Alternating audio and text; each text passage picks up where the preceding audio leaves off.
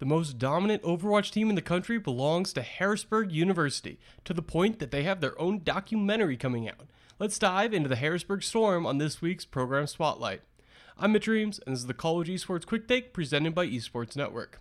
Harrisburg University of Science and Technology has exactly one varsity team on campus, and I'll bet you can guess what they compete in and it's quite the team they are. Harrisburg University are the back to back champions in Tespa's Collegiate Overwatch National Championship. That's got to be the most prestigious college Overwatch competition out there.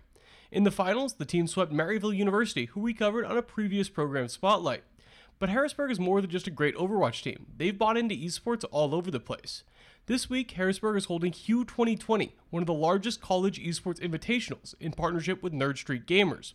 On September 19th and 20th, 64 teams will compete for a $20,000 prize pool in Overwatch and League of Legends. Right before Hue 2020, a new documentary will be debuting at PAX West.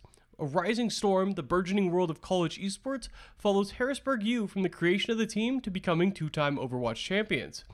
After debuting at PAX, the documentary will be available on Amazon Prime, Apple TV, and Google Play.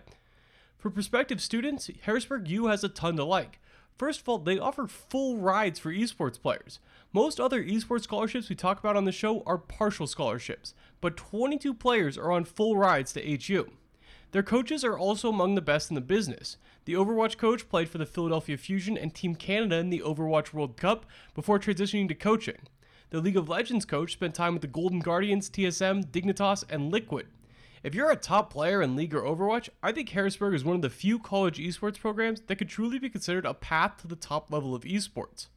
That's it for this program's Spotlight. I'll be back tomorrow with an interview with Jordan Sherman, Gen.G's head of revenue operations, where he talks about Gen.G's esports scholarships and partnerships with the University of Kentucky and Eastern Michigan University.